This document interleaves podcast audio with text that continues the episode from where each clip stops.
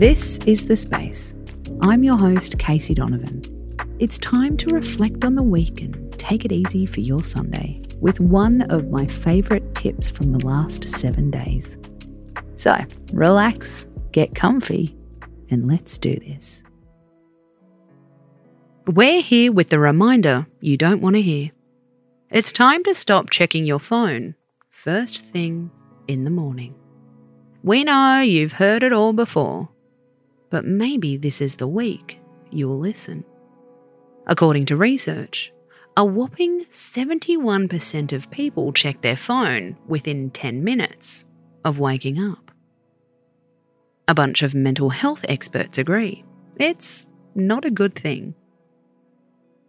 It amps up our stress levels. We feel rushed, overwhelmed, and immediately anxious.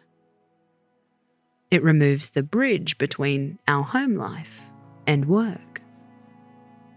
We haven't even done our morning wee and we've read five work emails. We clearly can't trust our commitment to going phoneless. The answer comes down to your environment.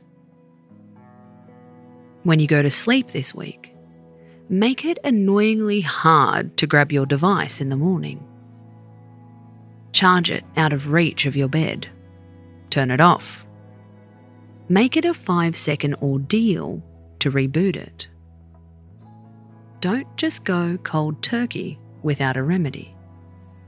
Give yourself something else to do when you wake up. Write down your dream. Decide on a podcast you'll listen to over breakfast. Add an extra step to your beauty routine that you'll look forward to. If you have kids, ask them what they dreamt about.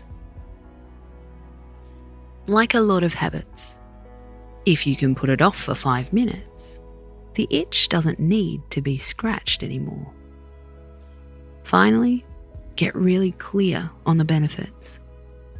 Checking your phone first thing in the morning makes us more likely to check it for the rest of the day